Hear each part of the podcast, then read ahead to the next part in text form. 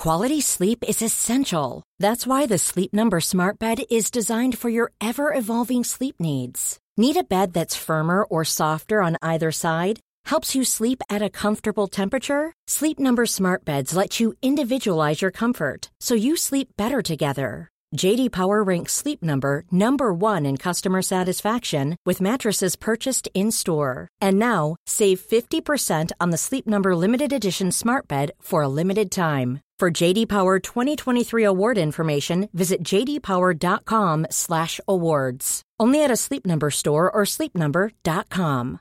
Hey, I'm Ryan Reynolds. At Mint Mobile, we like to do the opposite of what Big Wireless does. They charge you a lot, we charge you a little. So naturally, when they announced they'd be raising their prices due to inflation, we decided to deflate our prices due to not hating you. That's right. We're cutting the price of Mint Unlimited from $30 a month to just $15 a month. Give it a try at mintmobile.com slash switch. $45 upfront for three months plus taxes and fees. Promote for new customers for limited time. Unlimited more than 40 gigabytes per month. Slows. Full terms at mintmobile.com. Hi, I'm Andy Murray, and you're listening to the Tennis Podcast.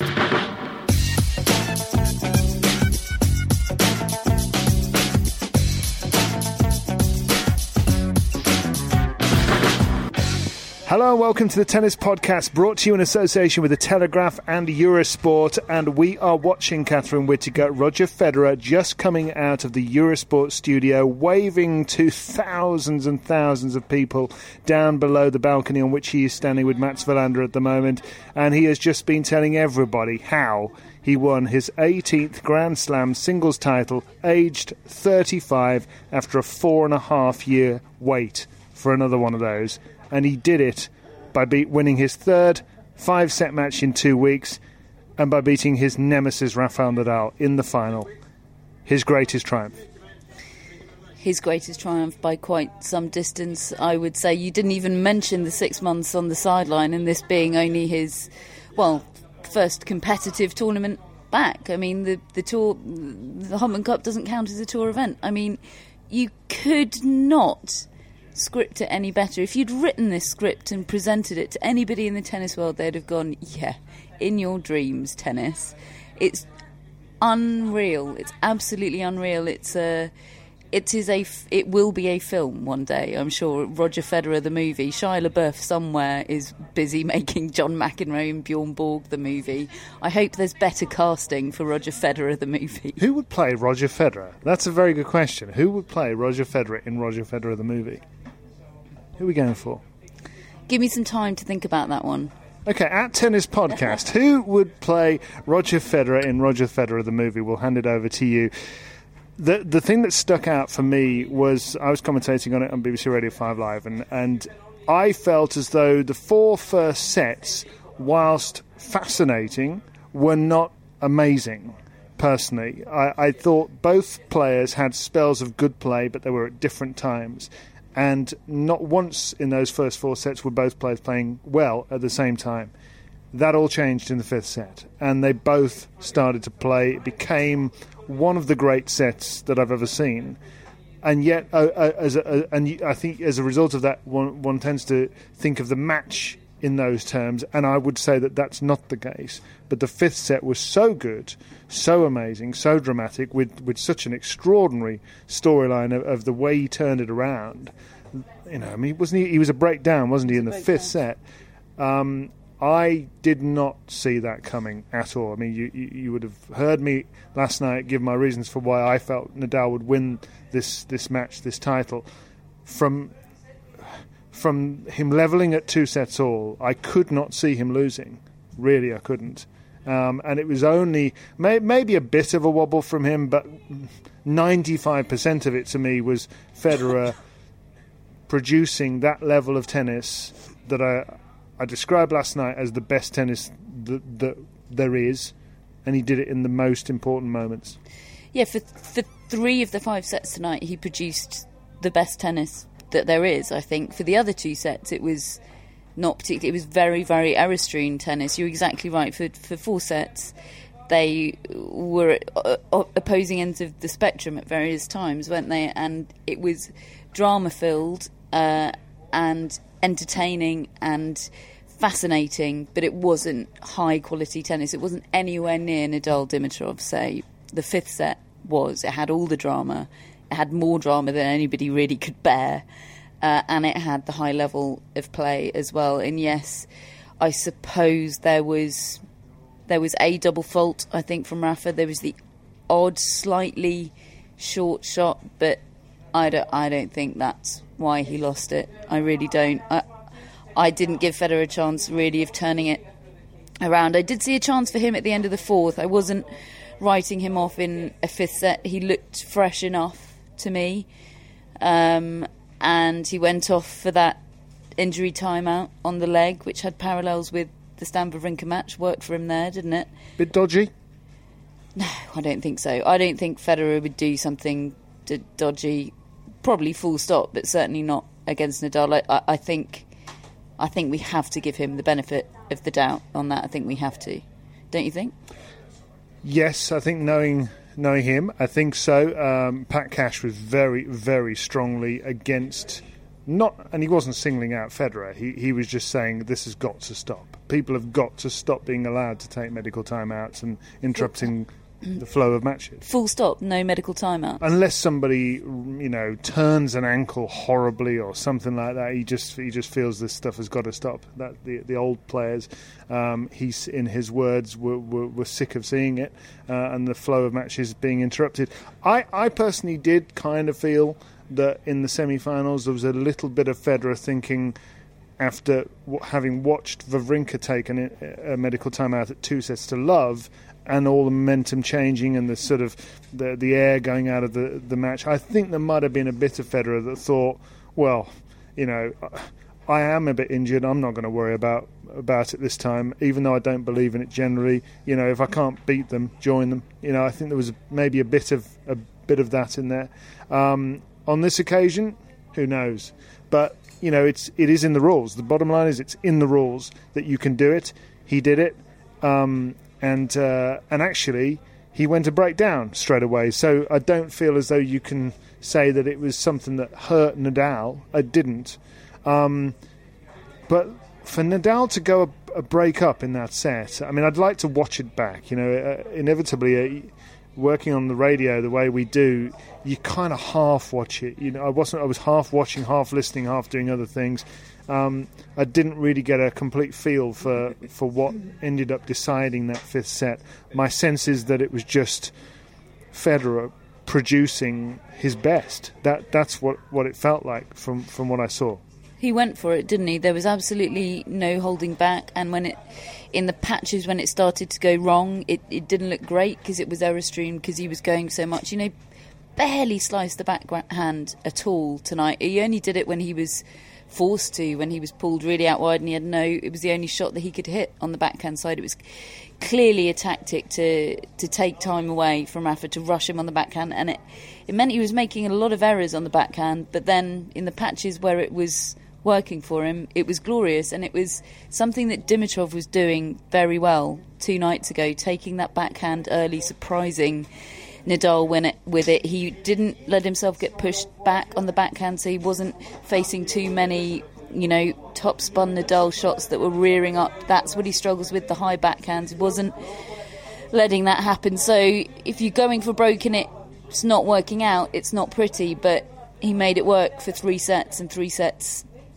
is what you need two things that really struck me. One that Roger Federer said before the match, when he was talking about having watched the Dimitrov match, he said, I kind of half watched it as a fan and I kind of half watched it as a sort of research technique. And that's what I could imagine him having done. I could imagine him having seen Dimitrov obviously similar style, hence the, the, the nickname Baby Fed all those years, and having thought, well, he seems to be doing pretty well against Nadal here, and he nearly beat him.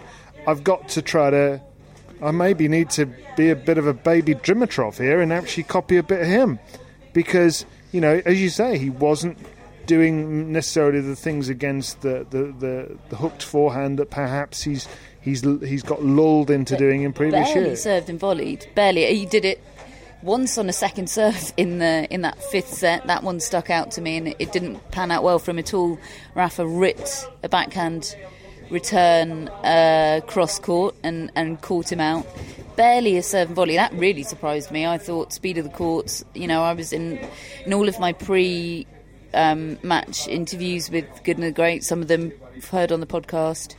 I was asking all of them about how much serve and volley they're expecting to see because it's been a feature of this tournament. The conditions suit it. You'd think that matchup would have been ripe for it, but so lots of bold decisions tactically from Federer, I would say, and they paid off. But uh, yeah, Ivan Ljubicic, I'd, I'd, say, deserves some credit here.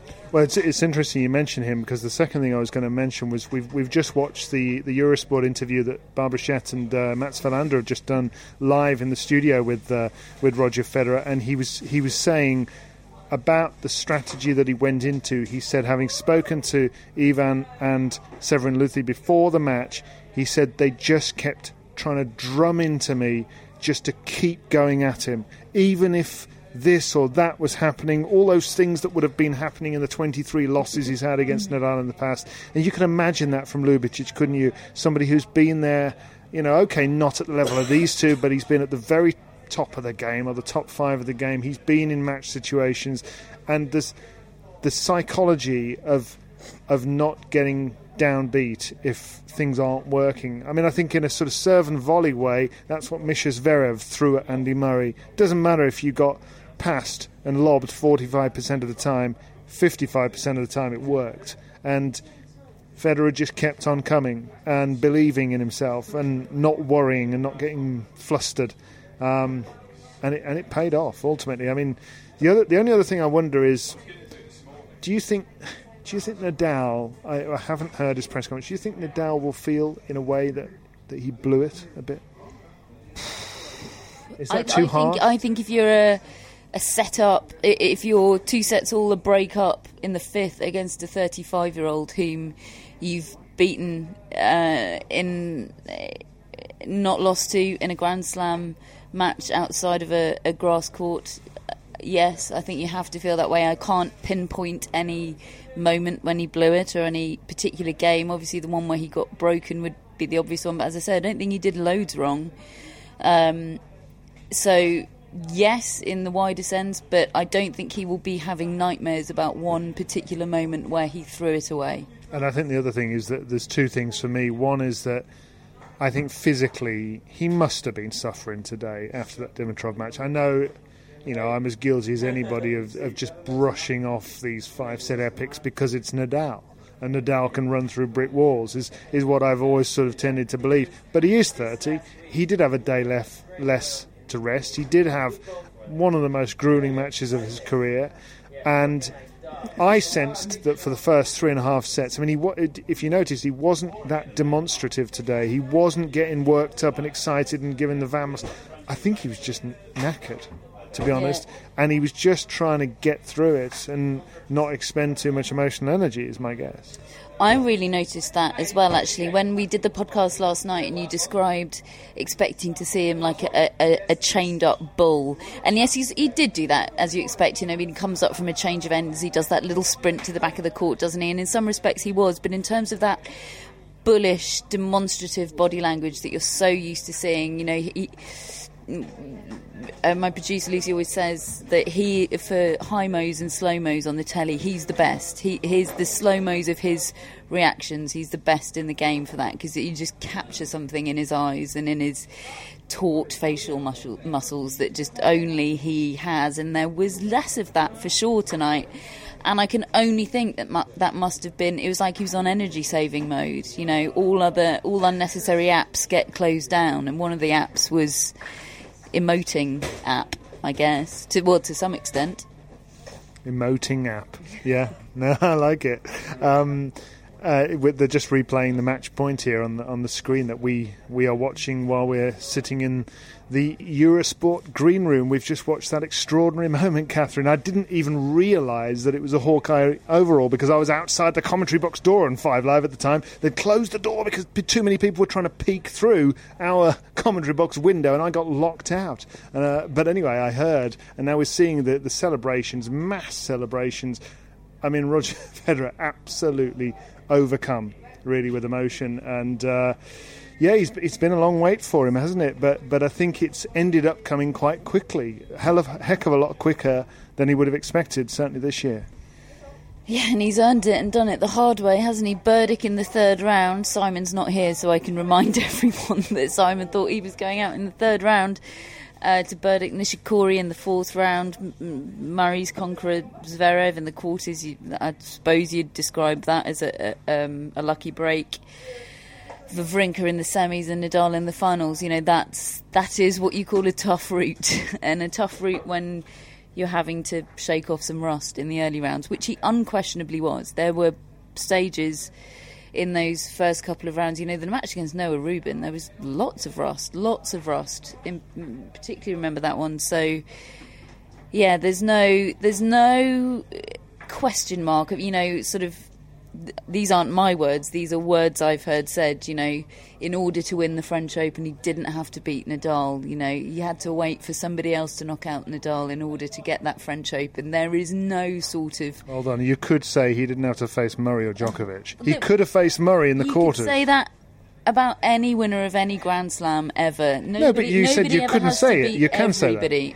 I suppose so, but I would find that ridiculous. More ridiculous than than what I just described some people as saying about his French Open win in 09. So, yeah, uh, for me, this for me this is I don't I don't know every sporting achievement that's ever been ever happened. I can't. The ones I do know, I can't recall them all at this one moment. So I, I could be wrong, but to my recollection, this is the most incredible sporting story that I can think of at this moment. It's a, it's a very good point you make. I mean, very good talking point. It's something Russell Fuller in our BBC Radio 5 Live commentary raised in the first set of the match. He said to Pat Cash that he'd been thinking this over pre match, and he felt that if, um, if Federer won this match and won this title, 18th, age 35, given six months out, all the rest of it, that he felt it would be the greatest uh, tennis achievement that there has been. He, I, he can't think of another one. Pat wasn't having it. For a start, Pat doesn't like comparing generations and eras, and I th- and I think that I can understand that. I think we are victims of the moment. We do talk about things that are the most recent as being the best. Uh, I think that that does happen. I still feel that for Roger Federer, I think it's his greatest achievement. I do. Uh, 18th uh, at the age he is with the, the absence. Personally, I would think of, you know, Rod Laver won two calendar slams, one of them certainly in the Open era. Um, Novak Djokovic last year won four in a row. I think that that is mind bogglingly amazing. But this is as good as anything for me. Certainly, it's as good as anything. I don't, I don't, I can't rank them personally. Uh, certainly not immediately after the match like that. Um, but it was, yeah, it was a truly staggering achievement and one that is summed up, from, at least for me, by the fact that I just did not see that coming. Not not throughout the tournament, and not even in the final. What, what I would distinguish from, I'm not arguing against you, I would agree. I'm not saying this is the greatest sporting achievement of all time, or tennis achievement of all time. I'd agree with you, four in a row. You know, because Djokovic made that look so easy, we sort of not forget about it, but it didn't seem like the Herculean effort that We were taking like him a bit does. for granted at the Well, time exactly. because of he was doing now. it so amazingly. We don't now because he's not where he was. But absolutely, you're quite right about that. I'm talking about as a story, as a fairy tale. You know, as journalists, the story. I can't think of anything better in our sport, and you're absolutely right. Victims of the moment. That could be the case with me, but just at this moment, I can't think of. It does have everything. story. I mean, it has you know, everything. There's a lot of parallels between this and when Sampras beat Agassi to win his final Grand Slam, and that was the last match he ever played. I don't think this will be the last uh, match that Roger Federer ever plays. Well, hang on, he did say if- he immediately said if. afterwards. He said he said, you know, if I don't come back, He said, I'd like to come back next year, but if I don't, and he doesn't usually say things like that. He's usually pretty unequivocal about, I will see you next year. maybe the six months has made him a little bit more sort of cautious on on that. I, I haven't heard his press conference; he hasn't done it yet, so we we can't ask him. I don't. Um, I'm not. By saying that, I'm not saying I think he's you know going to announce his retirement tomorrow. I don't think he's going to do Pete Sampras. I can't believe we're not going to see him at another Wimbledon. I just think maybe now he will start thinking about how he wants to retire, which I don't think he's thought about now. eh, eh, before now, I think he's been completely focused on. I've got unfinished business. I love tennis. I want to be back. I'll think about retirement when I'm ready. I think now he might turn his attention at least to how he might like to do it. I'll Tell you one thing I did notice. Uh, I was waiting outside the locker room straight after the match to see if we could pick up reaction. We're going to hear from Rene Stauffer, one of the Swiss, journal- Swiss journalists that's been following Roger Federer since he was a teenager. Um, but I, I saw the moment that Roger came through to his locker room and and his wife Mirka was there, and you know it was the first time they had chance to just sort of celebrate that moment. It's, it's, very public a- area that, and, and obviously we, we were there, and you could just sort of sense in the way that they kind of greeted one another that obviously it's a huge achievement, but that this had been weighing on them for a long time. That this, sort it, it seemed to me that th- this was more than just winning a Grand Slam title. This has been a long time coming. You wonder whether, I imagine, if you're them, it will ever happen, even as confident as he is and all the rest of it. But that's how big a big a, a, a mountain he has scaled here. Well, the other thing is to. Uh, I don't want to talk, presume too much about uh, Roger Federer's domestic arrangements because I know nothing other than how many nannies they travel with. How many? I've heard five, It's quite a lot. one per child plus an auxiliary nanny. For, for Does Roger have his own nanny? I don't know. Um, but uh, what I've heard other players with children talk about, and most recently I heard the Bryan brothers talking about it, was when your children are young, it's fine. They come on tour with you, it's great. You ha- it's a weird life, but you have a family life on tour. But once they start school, and again, I'm doing this thing of forgetting which of the Bryan brothers it is that's got the three kids. One of them has three kids. I can't remember which one it is.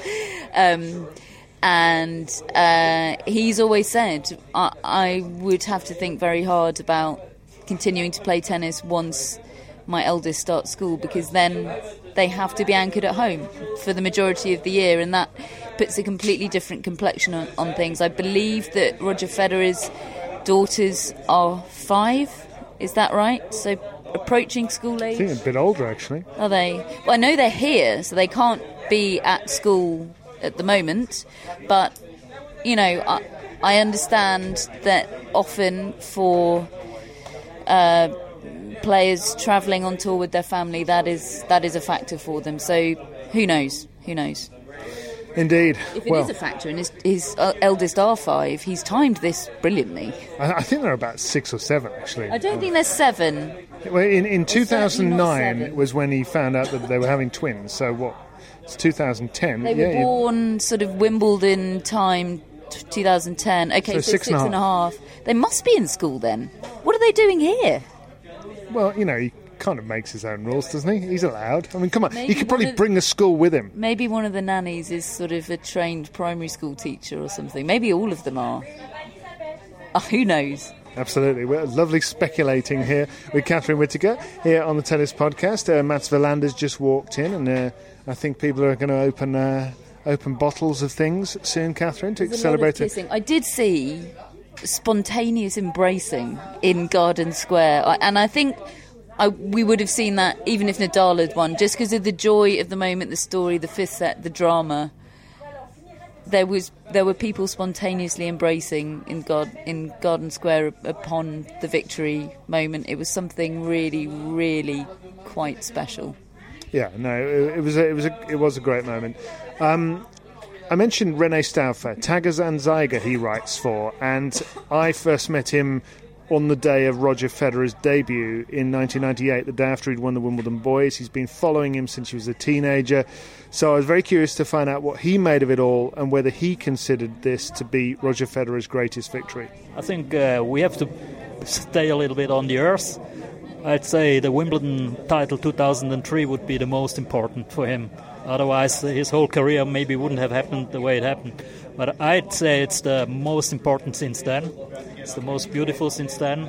And maybe if you look at the victory against Rafa today, I think it might be his best victory since he beat Sampras in uh, in uh, 2001 in Wimbledon. What's the reaction going to be like back in Switzerland right now? Uh, they they're going crazy already now in uh, Sunday's paper uh, and uh, on the online you can see that it's just number one to five the stories are Federer stories that are the most uh, the most clicked in. And so it's absolutely fantastic uh, the how they enjoy seeing Roger again how they appreciate him much more than, than they did uh, in the last few years since he's coming back after six months. That's the good thing about it now he's got the trophy and now he's got the trophy and he's just walked past us with it fantastic thank you a lot can happen in three years, like a chatbot may be your new best friend. But what won't change? Needing health insurance. United Healthcare TriTerm Medical Plans, underwritten by Golden Rule Insurance Company, offer flexible, budget friendly coverage that lasts nearly three years in some states. Learn more at uh1.com. Millions of people have lost weight with personalized plans from Noom, like Evan, who can't stand salads and still lost 50 pounds. Salads, generally, for most people, are the easy button, right? For me, that wasn't an option. I never really was a salad guy. That's just not who I am. But Noom worked for me. Get your personalized plan today at Noom.com. Real Noom user compensated to provide their story. In four weeks, the typical Noom user can expect to lose one to two pounds per week. Individual results may vary. Hello, Tennis Podcast listeners. David here. Now, you might know that I love a bit of cooking, and I think I'm quite good at it. But if I'm honest, even I get fed up trying to work out what to do every night. That's where Home Chef comes in. Being able to put together a delicious meal without the long prep and the cook times, well, that's pretty cool. Home Chef provides fresh ingredients and chef designed recipes conveniently delivered to your doorstep to simplify your cooking experience. They have over 30 options a week and serve a variety of dietary needs, so you don't have to worry about what to make ahead of time. Not only is it convenient, but it's economical too. Home Chef customers save an average of $86 per month on groceries. Now, for a limited time, Home Chef is offering Tennis Podcast listeners 18 free meals plus free dessert for life and, of course, free shipping on your very first box. Go to homechef.com slash tennis. That's homechef.com slash tennis for 18 free meals and free dessert for life. You heard it right. So, there's Rene Stauffer, and uh, I, I, found it fascinating that he regards this as the biggest achievement, the, the, most important Grand Slam won by Roger Federer since the first one. You know, which I, I can see where he's coming from there. He knew what a. I mean, this was kind of a monkey off the back in a way for him to, to get this one under the belt. But back in 2003, when everybody was sort of hyping him up so much, myself included. And he uh, lost first round in the French. And he kept losing before. first round. He lost He'd the first, round, round the year before in Wimbledon against Mario Ancic, and um, and he also he also mentioned in terms of match victory, this was his best match victory since 01 Sampras. Wow. I mean, I, I, I can't disagree with any of that. I really, yeah, I, yeah, he's absolutely right. It is. I'm what more can I say? It's utterly extraordinary. It's extraordinary for Nadal as well. What do you think will happen now from here on? I mean, do you, do you think that either one of these players will benefit enormously and, and, and, end up having a better year from here than they would have done otherwise, or, or maybe a worse year?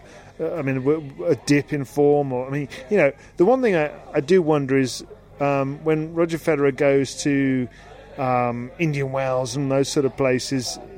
I mean, uh, my guess is the, the, sheer love he has for the sport will be enough to carry him through, and he's still mentally fresh. But you know, it doesn't get any better than this, does it? No, but he's dealt with that before. He's dealt with winning, having the most magical experiences, and then having to go back to the grind of the tour. And I don't think it is the grind of the tour for him anymore. He's just had six months out. He, I think, he will treasure being back at tennis tournaments again. Um, I I think for for Nadal, it will propel him to a very very good season. I, I think he has to be feeling positive. With hang on a second. Oh, it's Mats Wilander who's just uh, saying goodbye to Catherine Whitaker here on the Tennis Podcast. Mats, uh, how have you enjoyed the tournament?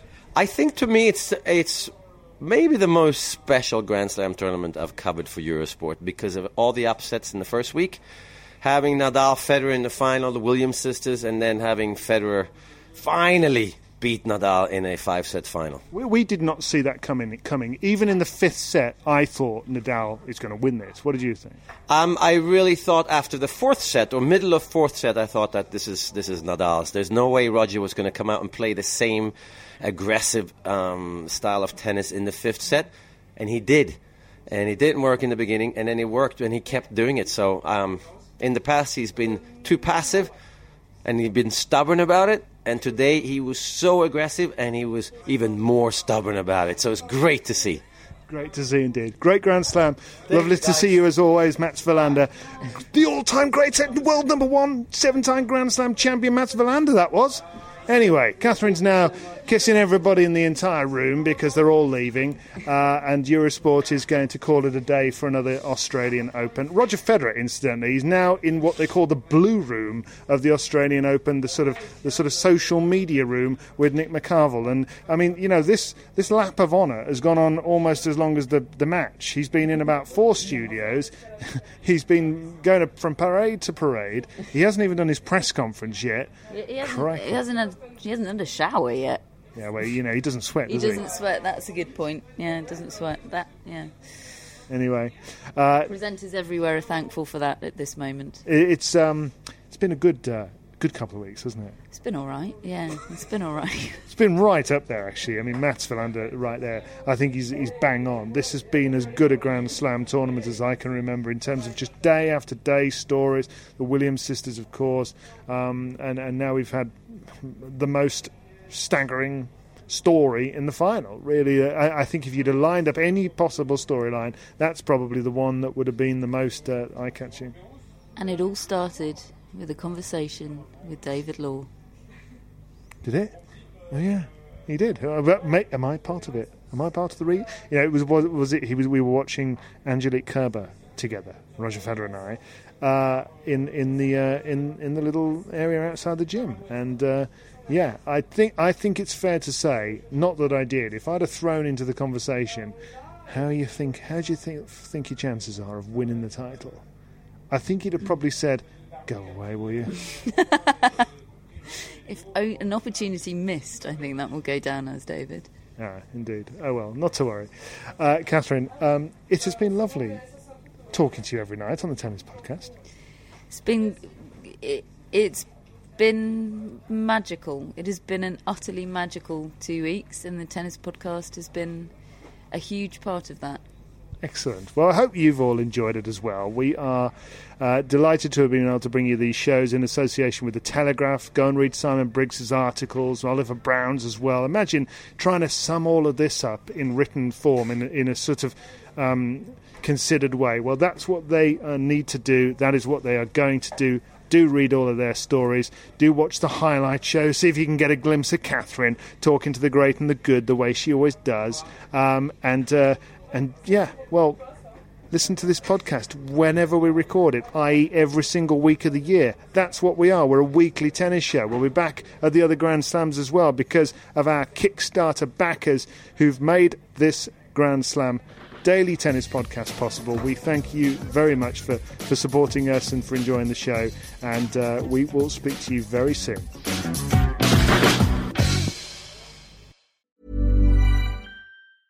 Mom deserves the best, and there's no better place to shop for Mother's Day than Whole Foods Market. They're your destination for unbeatable savings, from premium gifts to show-stopping flowers and irresistible desserts. Start by saving 33% with Prime on all body care and candles. Then get a 15-stem bunch of tulips for just $9.99 each with Prime. Round out Mom's menu with festive rosé, irresistible berry chantilly cake, and more special treats. Come celebrate Mother's Day at Whole Foods Market. Mom deserves the best, and there's no better place to shop for Mother's Day than Whole Foods Market. They're your destination for unbeatable savings, from premium gifts to show-stopping flowers and irresistible desserts. Start by saving 33% with Prime on all body care and candles. Then get a 15-stem bunch of tulips for just $9.99 each with Prime. Round out Mom's menu with festive rosé, irresistible berry chantilly cake, and more special treats. Come celebrate Mother's Day at Whole Foods Market. Target.